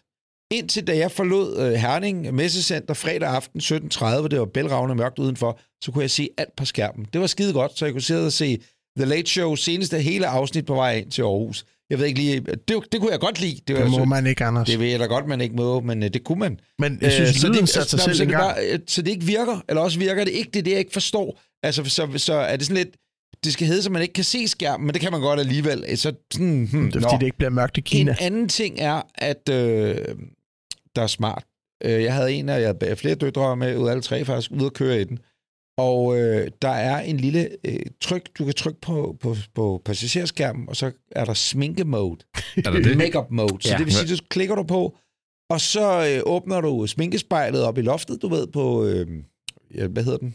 Bilen? Ja, men, solskærmen. Solskærmen, tak. Så åbner du, så lyset, der er inde i solskærmen, ligesom et ringlight, alle Instagrammerne bruger, ja. Der skifter det ud fra, hvad du trykker på skærmen, du gerne vil have. Om du har light skin, dark skin, uh, shitty skin, whatever kind of skin, okay. Så skifter den lys, så, så du får de optimale lysbetingelser for at kunne lægge din makeup. Det er, det er jo sådan en ting, man slet ikke, røvler, man slet ikke vidste, ja, uh, skulle være i en bil. Smart, smart, smart. Men altså, jeg havde jo så fornøjelsen af at køre i den. Øh, København, Herning, Herning, ja. Aarhus, Aarhus, Herning. Og så, så lærer man jo at kende på sådan en tur der, ikke? Og øh, den selvkørende egenskab, der skal mange, mange, mange opdateringer til, før den kører over. Den, den ser spøgelser hele tiden. Ja. Øh, den øh, har sådan en fornemmelsen af, at det er en taxichauffør, også hos Vigo, som lige har sat sig ind i en elbil første ja, ja. gang. Wood, wood, wood, det der. Den ligger hele tiden. Den har ikke en steady gas. Og så hvad hedder den, korrigerer den simpelthen for meget i rettet. Mm. Så til sidst blev det nærmest farligt at køre med, så jeg blev nødt til at slå det fra, og så bare kun køre med fartpiloten. Jeg er enig. Øh, som gør det også er lidt irriterende, fordi selvom du kører med kortest mulig afstand, den er bare for lang tid om at reagere. Det, mm. det er bare ikke godt nok. Det mm. er det simpelthen ikke. Og så synes jeg generelt, den er lidt kedelig øh, at køre. Ja. Det du nævnte før med I D syv, det er det samme fornemmelse, jeg har her. Når det så er sagt, grunden til, at jeg tror, at der er så mange, der har reageret, når vi alle sammen har lagt opslag op, øh, det gør de jo ikke normalt ellers på kinesermærkerne. Grunden til, at jeg tror, det er Xpeng og lige den her model, det er, at den er så stor, som den er. Det er prisen, og så er det alt det gejl, der er i den. Jeg har fået beskeder fra mennesker, jeg ikke regnede med at gå op i en Xpeng, men som har valgt at købe den, som jeg vil ellers sige er ret fornuftige mennesker. Okay. Øh, ej, de leaser den så dog, tror jeg også, fordi de har været ret øh, aggressiv med noget leasing. Ikke? Ja, jeg tror, du får den måned, for... Tror jeg. Nej, under. Jeg tror, du får den næsten for omkring fem tusind om måneden. Køremåde, det der, jeg synes, den er lydløs, sådan er komfortabel. Jeg synes, at sådan et kæmpe skrummel at være. Der synes jeg egentlig også, at den kører relativt adræt. Det er rigtig nok, at assistenssystemerne stinker. Det er jo noget af det, de hævder, kan klares med en opdatering, men øh, som du siger, der er lang vej nu. Ja, øh, det er fem til syv gange i hvert fald, inden ja. øh, man når frem til den rigtige. Men jeg synes også, nu har jeg jo haft den i nogle dage. Øh, jeg synes, der er, der er mange ting, der faktisk fungerer overraskende godt, og jeg synes faktisk også, når man sidder inde i kabinen, alt hvad du rører ved, det er faktisk af høj kvalitet, og sådan, det føles Bestemt. virkelig gennemarbejdet. Mm. Så er der noget med skærmen, som er som om, Det er som om, de alligevel har prøvet at proppe ti tusind ting ind i en skærm på samme tid, og der er ingen, der har truffet en beslutning om, hvad der reelt er brug for. Så for eksempel, når du skal have sæde- eller retvarme aktiveret og sædevarme, det er to forskellige menuer, hvor det er, man er sådan lidt, det er hvor det er sådan lidt, jamen, der er nogen, der skal træffe en beslutning om, hvordan brugerfladen skal være, så den er simpel og nem at gå til. Intuitivt hmm. ja. er, det, er det også lidt langt. Også væk, den der fartalarm, som alle biler skal have. Den ja. er, den er, de, han viste mig, det, det var mig, der hentede bilen for os. Ja, hvordan slår man den fra? For han det viste mig, bum bum, så gør du det, og så kunne jeg huske det en dag, da jeg skulle ind ud og køre næste dag, så havde jeg glemt det. Ja. Jeg fandt den aldrig. Nej, det jeg har heller ikke fundet den. Og så synes jeg også, når man kommer hen til den sådan om aftenen, så laver den jo sådan, man er jo vant til, de tyske biler ja, ja, ja. laver sådan en lysshow, men det er, og det er jo sådan lidt, lidt for meget, men, men det er alligevel sådan meget cool på en Audi måske, men det er som om det her lysshow, der går bare full on sådan China New Year i den, altså det bliver alt for vildt. Øh, et spørgsmål til jer alle sammen, øh, for det tænkte jeg over, fordi det, den kører ikke dårligt, den, den gør bare ikke rigtig noget, den giver hverken stiv pæk eller halv pæk, den giver ikke noget rigtigt. Øh, men er jo perfekt i forhold til plads og børn yeah. og alle de her ting. Og den trækker sikkert også ganske meget på, øh, på en krog og sådan noget. Men der, hvor man godt kan se, at der er forskel på de gamle mærker, øh, altså traditionelle mærker, ikke? Alle de tyske, eller også japanske, for den sags skyld, eller koreanske mærker, det er, at i dag kan, man, kan alle lave en elbil, og så kan de smide fedt udstyr i, og så kan man prissætte den, som man nu synes, man har lyst til. Men der er stadigvæk lige et stykke vej fra bare at være en fabrik, der laver biler med el, til også at finde ud af, jamen der er en årsag til, at Mercedes kører som Mercedes gør. Ja. Der er en årsag til, at B M W eller Audi og hvad fanden, Folkevogn, Toyota for den sags skyld. Corolla vil du nok heller ikke sige, at den største køreglæde, men det er så selv nogen, der engang har udviklet en bil til at have nogle køreegenskaber, for mm. det skal en bil have. Og det, øh, det synes jeg ikke rigtigt, den har. Men jeg tror også, det der, det der tager tid i udviklingen af en bil, det er jo de her fine detaljer, der ligesom bliver forfinet og evolutioneret over mange år. Ikke? Hvor tror... man kan sige, det er som om man her er sprunget øh, ti skridt over, det har man bare slet ikke sådan valgt at bruge tid på, og så har man bare hoppet direkte til at bruge tid på. Jeg tror, jeg vil... men, men Geely, det er ikke tilfældigvis Geely, der ejer det. Nej. Sådan så det er dem, der også laver Polestar eller Volvo eller et eller andet. Fordi hvis dem, der laver Xpeng, har andre rigtige biler, eller hvad man skal kalde det, det i porteføljen, så kunne man godt lige have stjålet lidt derfra. Jeg føler, det er sådan, øh, uden sammenligning, bilernes Apple Watch, ikke? Altså, det kan rigtig meget at måle det hele og sådan noget, men øh, det er ikke et Rolex, der er blevet lavet i, øh, eller et Omega, eller et Seiko. Det er et godt billede, faktisk. Ja. Rigtig godt billede, Peter. Interessant nok, så ejer Volkswagen faktisk fem procent af Xpeng. Bare ligesom øh, von øh, Kuriosum. Men... Og det er sjovt, du nævner det der Apple Watch, fordi jeg, jeg sad i morges her og tænkte over, hvad jeg, vil jeg sammenligne det med? Og i virkeligheden, så føler jeg, at en Xpeng er meget ligesom, når man er vant til en iPhone, og så går man over til Android. Det er ligesom sådan, den kan lidt det samme.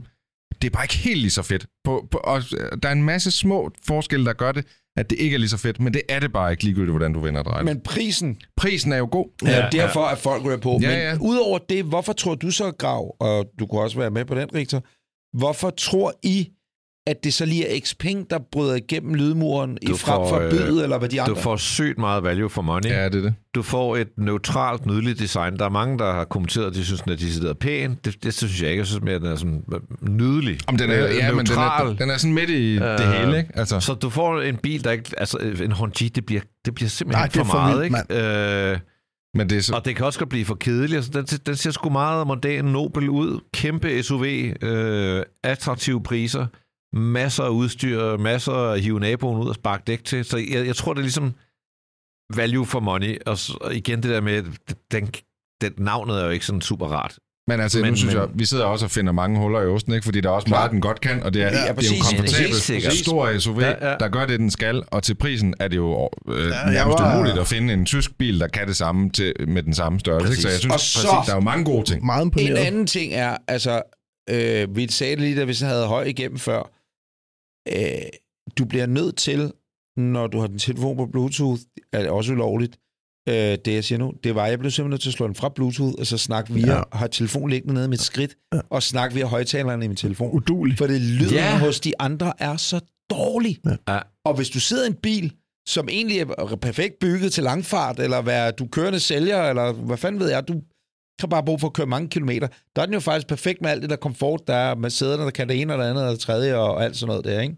Det er lidt ærgerligt, der ja, er de der små ting. Men det er rigtigt, det huller i osten. Ja. Men mange af dens grundproblemer, tror jeg, vil kunne fikses ikke med sådan hardware, men med software, der vil du kunne fjerne rigtig meget af det, der måske sådan irriterer mig lidt ved vognen, ikke? Men det er jo ikke sådan lige til, det... fordi så havde nej, de jo gjort det. Nej, nej, nej, men jeg siger, altså det vil jo tage noget tid at, ud, at videreudvikle på den. Det er som om, man har fået et produkt, der ikke er helt færdigbagt, øh, og så lanceret det. Men det er, det er fordi, jo... det er den første Tesla-udgave, de har kopieret, ja. Ja. Og det virker det lidt som om, det er den, ja. de har stjålet eller ja. fået adgang til. Men det er jo nok Tesla-publikummet, som ikke køber en Tesla på grund af prisen, men fordi hvad den kan. Det er jo nok dem, der sådan hopper over i sådan en her, for der får man lidt, alligevel noget mere ja, for pengene. Den, de har lavet, der hedder P syv, som jo har sådan nogle åndssvage... Er det den, der har de der grimme Vicks-baglygter? Ja, og så har den sådan en Lamborghini-dør, ikke? Nej, det er simpelthen for kikset. Men øh, den er jo... Altså, det er jo totalt S, Model S rip-off. Og der synes jeg igen, G ni'eren, den står der i sit eget øh, formsprog og sådan noget, så det, det lover da meget godt for, hvad der ellers skal komme. Ja, for jeg tror også, det, det, altså, den viser, hvad de... kan i en version et komma nul. Så ja. jeg, i virkeligheden glæder jeg mig til at se, hvad bliver version to komma nul. Bare det ikke bliver den der med dronen. den ja. seks hundrede med dronen. Vi skal give den en karakter. Ja, ja. Vi skal jeg vil sammen. helst ikke starte. Du vil helst ikke starte? Jeg vil gerne starte. Jeg, øh, jeg vaklede mellem sytten og atten, så tænker jeg, så runder vi op og siger atten. Assistentsystemer trækker mega meget ned. Jeg giver den atten i tillid til, at de får, til, til, at de får fikset det. Det var godt, du nævnte det med telefonen, der havde glemt, men alle jeg ringede til, de sagde, hvad, hvad siger du? Der er meget ja, dårlig lyd.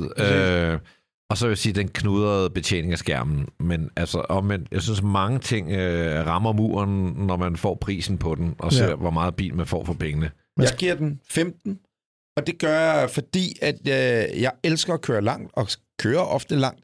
Og der elsker jeg, at bilen den kan køre selv, og det kan de fleste efterhånden. Og det ser jeg simpelthen bare for dårligt. Så kan de komme med alle deres opdateringer, og så kører vi en tur i den igen til det tidspunkt. Ja. femten stykker jeg prøver herfra. også øh, selvkørende. Det gør jeg i alle folkevognsbiler, når jeg kører ind i byen også, fordi jeg ikke gider sidde i kø. Og der er den eminent folkevogn. Det var den her virkelig dårlig til. Den tog spøgelser over det hele. Bremset på hele tiden, fordi den tror, der kommer et eller andet ud foran en. Det er perfekt for en taxichauffør. Ja, dog, dog vil jeg så give den... Øh, det kommer aldrig til at placere nogen. Øh, dog vil jeg så give den, øh, den benefit of the doubt, at øh, vi har jo bilen i øh, to-tre dage. Øh, så vi har ikke, jeg gider ikke engang sætte mig ind i hundrede procent, hvordan tingene virker. Hvis det var min bil i et år, havde jeg nok sat mig lidt mere ind i, hvordan tingene ligger i menuerne. Jeg kunne lige bare sige, ja, ja, ja, det kan ja, ja. jeg fandme ikke. Ja, men det var en indvending, når vi kritiserer ja, ja, intuitiv ja. betjening, som ikke er der. Så må jeg altid sige, når du kører bilen, så skulle du nok lade den at kende. Ja, lige præcis. Jo, jo. Men øh, jeg var imponeret, da jeg satte mig ind i den. Jeg synes, den kørte fint. Jeg synes, den rettede mig eksklusivt. Så der er mange ting, der er mange ting, der fungerer rigtig godt. Men øh, det er klart, at jo, jo længere tiden gik, så øh, blev man også irriteret over de samme ting, som I nævnte. Ja. Øh, jeg giver sytten point, øh, ud fra, at øh, jeg egentlig synes, det er en øh, prismæssigt et godt køb. Øh, men den får ikke øh, min tidsmand op at stå. Nej, jeg giver altså også øh, femten points. Også fordi den er, den er sådan lige midt i, og også måske lidt over midt, men der er altså lige lidt vej endnu øh, på udviklingen, før den er sådan helt i mål. Altså, jeg, så jeg er over mig lidt over, jeg skal være sådan vores Etta Cameron. Ja. Jeg vil gerne have lov at give den sytten også. Nej! Den ender på øh, en score øh, femogtres point, ja. og det bringer den det? Øh, faktisk ikke op i øverste halvdel på vores tavle. Under Kia E V ni, ikke? Ja, og så kan e- jeg ikke se, hvad det andre E T syv, øh, præcis samme karakter som E T syv og en Q fire e-tron. Kan vi så ikke bare gå videre til The Letterbox? Så er det tid til Graus brevkasse. Du kan spørge om alt og få svar på noget. Og noget af det, du kan få svar på, det er nogle lynhurtige enten eller. Ikke en lang... Man må gerne begrunde det, men enten eller. Dem har fået mange af. For eksempel så spørger, øh, ja, han tror, han hedder Ernst Andersen, han spørger, Porsche Macan S eller Audi S Q fem? Anders Breinholt. Macan. N B. Er det ikke Macan nye biler også? Nej. Nej, nej. De, øh, de, S Q fem står der over for en... Øh, jeg synes, det er alle de der Porsche S U V'er, som der, der her mener to modeller, øh, der er det jo den, hvor det er tydeligst, at det ikke er en Porsche. At når sidder en Macan, det er, altså den gamle Macan, mener jeg. Ja. Det var ikke svært at, at mærke Q fem'eren i den. Og normalt vil jeg egentlig sige, så løbe med den usnoppede og sige, så tager jeg sgu Audi'en, men virkeligheden er bare Porsche, hvis der er noget, de, altså der er mange ting, de er gode til, men noget af det måske, som man ikke taler så meget om, det var gode, de er bare til at mumse bilen og gøre den lidt lækker. Ja, enig. Det er de enig. Faktisk bedre Audi til en Audi, som også er ja. mega gode til at mumse biler. Sjovt, når du siger det, Grav. i det der med, bare når du lægger din højre øh, albue på ja, støtten der i siden, mm. åh, det lægger din Porsche. Mm. Jeg er også på Porsche. Det er det altid. Ja. Den nye Macan, en Macan, ikke? For satan. Fire skal vi snart Porsche. Have som en lånebil. Så har vi uh, Jakob uh-huh. Bjerring. Han siger Porsche ni syvoghalvfems Carrera to S eller Porsche ni seksoghalvfems Turbo. Jeg synes, du skal starte, Richter. ni syvoghalvfems C to S eller Nerdy. Du har haft begge biler. Turbo. Ja, ja. Øh, det er f- Det er nemlig et godt spørgsmål. Øh, ja. Det er jo to øh, biler, du er vild med, ikke? Jeg vil nok øh, tage en i seksoghalvfems Turbo. Øh, ja, fordi den er bare pisse meget federe. Sådan er det. Punkt. Ja. Mic drop. Ja. Jeg har ingen holdninger til det, så jeg er bestemt ikke den rette spørger der. Du tager jeg, en i seksoghalvfems Turbo. Hvis ikke man har nogen holdning, så er det en i seksoghalvfems Turbo. Jeg siger sgu faktisk også, øh, jeg synes jo, at en i syvoghalvfems er flottere. Ja, ja. Nej, det synes jeg ikke. Bum, bum. Ja, og den er lækre indeni og sådan noget, men jeg er blevet stor ni seksoghalvfems fan, og så vil jeg sige turboen og motoren og alt det, alle de søvnløse netter, man slet ikke skal tænke på med den. Jeg var jo, jeg, jeg var jo ude og kigge på en ni seksoghalvfems G T to. Hvorfor? Det, det var altså, det, der var på skærmen før, eller? Ufrivilligt, ja. Jeg var lige ude og kigge på sådan en. Det må jeg sige. Altså, der var nogen, jamen, den dukkede bare op, da jeg var ude til et møde, så havde de lige fået sådan en ni seksoghalvfems ja. G T to ind, så blev jeg nødt til lige at kigge lidt på den. Var det noget, du overvejede? Nej. Jeg vil sige, til to hundrede og halvtreds tusind euro, så var det ikke lige oh, pt. Okay. Det, vi overvejer. Men hvorfor øh, det er jo standard at lede efter sådan en? Mm. Jamen, så må han lede. Nu er det på vej ud af noget helt. Ja, undskyld. Der, der var, var to gange i seksoghalvfems, hvad sagde du? Nej, det var fire gange i seksoghalvfems. Så har vi en lidt udvidet model. Der er tre biler ved dem. Det er Benjamin Juhl. Han siger, det må være en Volvo V fyrre, en Mercedes A-klasse eller en B M W et-serie. Så skal I lægge en Volvo? Volvo V fyrre, ja, Mercedes A-klasse, øh, en A-klasse Mercedes eller en B M W et-serie. Hvad for en årgang er det, vi havde i? Der skal jeg lige vende tilbage om en uge. Øh, Nå, men... Jamen, det er sådan nogle, de er jo fem år gamle eller sådan noget, de er. Ja, de er... Tre år gamle. Ja, ja, V fyrre, det er da også ja. Lidt tid siden, ikke? Ja. Øh, jeg synes, den der A-klasse, den er bare for plank-plank. Synes du det? Øh, jeg vil vælge A-klassen. Jeg kan godt starte. Jeg, jeg tager A-klassen. Jeg synes også, at et-serien er fed, men jeg kan faktisk rigtig godt lide den seneste A-klasse. Øh, den kan jeg, jeg, jeg tager etteren. B M W et. To, to gange et, en gang Mercedes. A Mercedes. A-klasse. Okay, så er der to Mercedes, to gange øh, så vi kan konstatere, det ikke er en Volvo. Og der er ikke nogen, der vil have en Volvo. Så Ej. Kommer der, og det slutter den her, øh, ikke nødvendigvis brevkasse, men øh, enten eller, gammel Mini eller gammel Fiat fem hundrede. Altså, så er vi øh, tilbage i første, øh, altså i gamle dage, ikke? Ja. Gammel Mini. Altså, vi er tilbage i tresserne, ja, ja. halvfjerdserne. Ja, ja, ja, ja. Gammel Mini. Jeg synes, den gamle Fiat femhundrede, den har jo ikke noget power overhovedet. Men den en Mini er faktisk en ret faktisk, sjov... Faktisk, ved du hvad? Jeg kørte den Fiat femhundrede her sidste sommer, fordi jeg solgte en, ikke? Og ja, ja. Jeg har altid kigget på, at den kan køre... den kører ikke godt. Jo, den kører fandme godt. den kører ikke godt. Den kører, den kan køre hurtigt. Kæft, den kører Nå. godt. Øh, jeg vælger også gammel Mini. Prøv at høre, nu gammel og det mini, bliver lidt nørdigt. Gammel men Mini. Jeg siger faktisk gammel Fiat femhundrede. Det er fordi jeg kan huske de her Mini. Altså bare huske, den Fiat femhundrede har hækmotor og pendulaksler. En Mini, den har faktisk en ret avanceret undervogn i den ja, første. Den jeg siger Mini fedt. Og frontmotor. Mini kører pissefedt. Fiat femhundrede, det kører altså virkelig dårligt. Jeg siger det samme som, ja. som Richter. Altid det samme Kom som Richter. Jeg siger, jeg siger Mini. Jamen, så bliver det altså Mini. Gammel Mini. Kommer der en her, jeg selv er meget interesseret i. Det er ja, Nikolaj. Han spørger, har anden generation af Panda fire gange fire et investeringspotentiale? Det er din. Mm. Øh, ja, det er det, er det faktisk teknisk set ikke. Det er faktisk Mark tre eller fire. Ja, men jeg tror, det er ja, den, det er han mener, ikke? Øh, lad os bare forsvare øh, det. Tror jeg simpelthen ikke men på. Men mener, om det er anden generation, det er den Grav har, ikke? Altså, ja. Det er samme slags, ikke? Altså, den første er jo ikke rigtig gået ordentligt i investering endnu, kan man sige. Så anden... Åh, det har du skal... mærket på din... Nej, nej, men det, som... den er da for sjov investering, men det er jo ikke sådan, at... Øh, det ved jeg sgu ikke. Jeg tror simpelthen, den er for anonym i sin udseende til at... De står der i hvert fald stadigvæk. Ja, det kan jeg. Jeg tror simpelthen, at den, du, øh, den er for anonym i udtrykket. Jeg tror... Øh, jeg er ked af at skuffe dig, Grav. Jeg tror ikke, der er så meget mere potentiale i den. Men, men jeg tror, den, den... Du får vel sikkert halvtreds tusind for den eller sådan noget nu, ikke? Men det, er det ikke også fint nok? Det er da fint med mig. Ja. Hvad? Hvad? Øh, What, hvad siger køben? Anders Breinholt? øh, om... Investeringspotentiale? Nej, det, det har jeg ikke. Det har ikke noget... Altså, du har købt Jeff... Oh ja, hvis det er, at dem der meget dyre, så er der noget her, du mener noget. Det er Mathias Stengård, han siger, han spørger, er Alfa Romeo et hundrede og nioghalvtreds hot eller not? Uh, Ud fra priserne, så er det i hvert fald meget not. Jeg synes, Sportwagon er hot. Ja, den er sgu klumset. Jeg vil gå et hundrede og seksoghalvtreds i stedet for. Ja, øh, jeg synes, et hundrede og nioghalvtreds er helt vildt flot. Men jeg vil nok også gå et hundrede og seksoghalvtreds. Så mig. Du siger not. Du siger ja. Not. Hvad siger øh, Anders Brandølt? Not. Tre gange not, en gang hot, men det, det er godt. Kun stationkamp. Så slutter vi her. Det er Dosinski. øh, vores designerven. Oh. Øh, han spørger, hvornår kommer der en Club ni hundrede seksoghalvfems t-shirt? Mm-hmm. Oh, god idé. Det kræver lige, at vi får lov af Porsche til at bruge deres brand og logo og så videre. Ja. Men, uh... ja, men nu har vi lige valgt en Macan foran en Audi, altså ja, ja, hallo. Ja, ja, ja, ja. Bare følg med på hjemmesiden, så skal der nok komme et eller andet. Skal vi have mere, eller skal Nej, bare vi direkte skal videre. Vi skal videre. Vi skal videre. Det er nemlig, fordi Richter og jeg har været i Paris. Så der sad vi bare alene på et hotelværelse. Og tænkte, jeg må lave en quiz. Jeg må lave en quiz. Og quizzen handler i denne uge om franske biler. Må jeg bede om kuglepinden, Grau? Leverandør français. Den der, ja, og vi kan jo lige så godt komme igennem. Anders, du kender formatet. Fem biler skal vi gætte. Tre ja. ledetråde. Et, tre, to, en point. Må man øh... google undervejs? Du må godt chat G P T. Du må godt bruge chat G P T.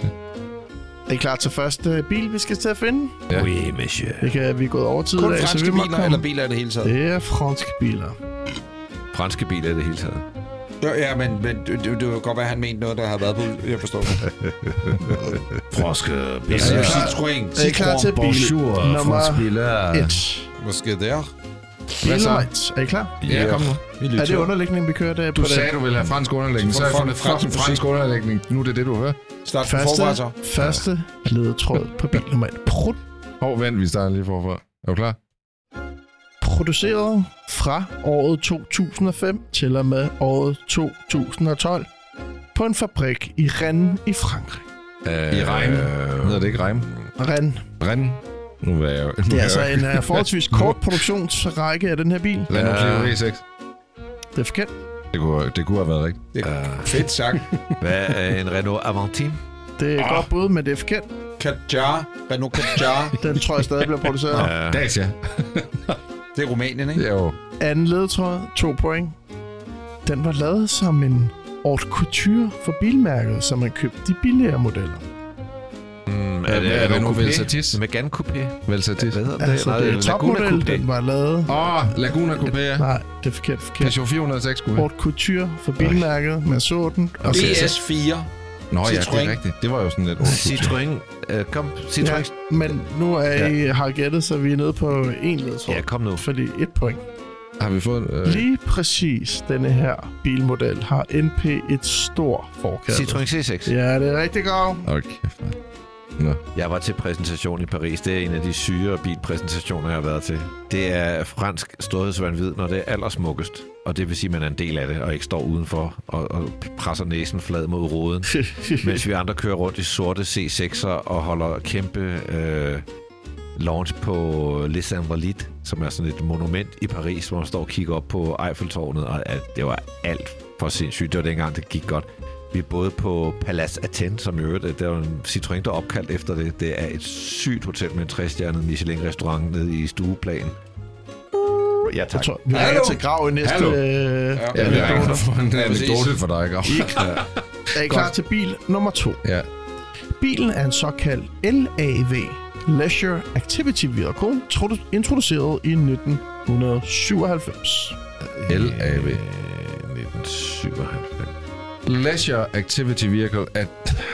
Hvad er Citroën Berlingo? Det er et rigtig godt program. Det er desværre ikke rigtigt, men uh, du er... Du går et bokser, ja. Så. Mm. Hvad? Peugeot bokser? Nej, det er forkert. Peugeot partner. Det er partner. Forkert. Nej. Øh... Så var det jo ikke et godt bud. Nej. Så var det faktisk et dårligt bud, Grav kom med. Næste. I England brugte man faktisk Wallace and Gromit, kender I dem? Ja, ja. Mm. Som... Øh, For, for, for personer i markedsføring af bilen, og en øh, ledtråd mere her, I kan få i midten, er, at den deler her i den senere år obskurt nok base og motor med en Mercedes-Benz. Jeg ved det ikke. Jeg siger Citroën. Det er verdens sværeste for at sige noget. Nej. Det er verdens sværeste quiz. Tænk jer nu om. Hvem arbejder med Mercedes? Hvem kunne bruge Wallace and Gromit? Så bilen er nok ikke pæn. Nå. Det ved jeg. Har I bud? Nej. Øh... Den er svær. Nå, øh, en Renault Kangoo. Det er nemlig ah, en Renault oh, Kangoo. Oh. Sidste ledetråd var, på trods af efternavnet, har den intet med Australien at gøre. Det var to point til Grav. Ja. Uh. Næste. Næste bil. Første ledtråd. Når nu er du gået over til... Jeg er gået over til klassisk musik, det der franske, det var noget værre. Kåret som Car of the Decade i nitten halvfems, altså så i firserne, på trods af, at den først blev introduceret i nitten fireogfirs. Car of the Decade. Jeg ved det. Citroën B X. Peugeot fire nul fem. Forkert. Peugeot to nul fem. Ja, du må ikke gætte så mange gange. Jeg Peugeot to nul fem. Det er rigtigt. Tre point til Breinholt. For helvede, Grau. Du er ikke bare skyde. Nej, men jeg skal også være lidt sød ved gæsterne. Man solgte øh, fem komma tre millioner biler. Ja, det er godt. godt. Bil nummer fire. Nu bliver det svært. Jeg er ked af det. Men der skal være et svært spørgsmål. Det er... Designet af Antonis Volanis og sat på markedet i nitten syvoghalvfjerds. Og bilmærket var faktisk ejet en del af Chrysler på det tidspunkt. Hmm. Alpin. Volanis var senere... Ja. Tal- Talbot. Et Talbot. Horizon. Tal- Simca. Talbot. Nej, så... Chrysler. Hørte du mig sige Alpin? Det er faktisk forkert. forkert. Ja.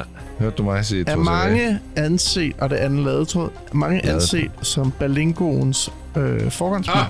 På trods af Talbot Rancho. Eller hvad den hedder? Matra Rancho. Ja, det er rigtigt. Ja, oi, oi, oi, oi, oi, oi. Godt hedder ud af røven, det der. Ja, ja, ja. En Matra Ranchero.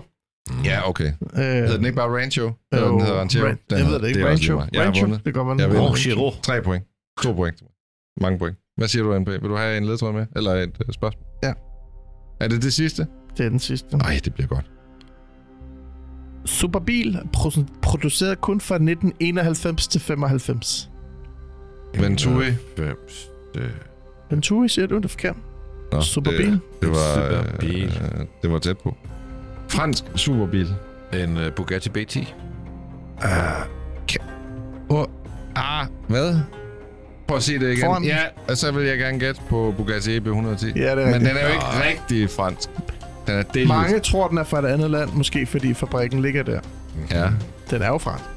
Det er rigtigt. Ja, på en måde. Ja, det er fransk bilmærke, der ja, står officielt under... Men hvem får den på tre point? Det er jo dig, der dommer det her. Altså, du sagde Bugatti B ti, og du sagde Bugatti E B et hundrede og ti. Ja, nå. Jeg får den godt. Men altså, det gør jo egentlig tre år... Jeg er den moralske vinder, ah, den her quiz. Det kan der ikke herske nogen som helst jeg... tvivl om. Ja, altså, det skal, ja, det skal jeg ikke blande mig i. Grav jeg skal vinder. Ud herfra sammen med dem. Grav, grav vinder. Åh, oh, tak.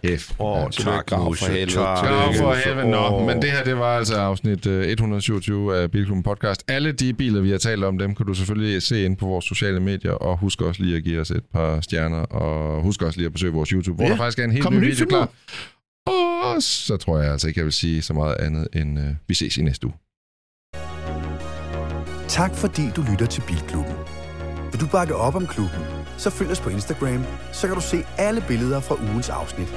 Du kan også besøge vores YouTube-kanal eller vores webshop på bilklubben podcast punktum d k. Og hvis nu nogle af dine venner stadig ikke lytter til Bilklubben, så prik dem lige på skulderen og sig, hey, husk lige at lytte til Bilklubben Podcast. Det er hver mandag, og det er helt gratis.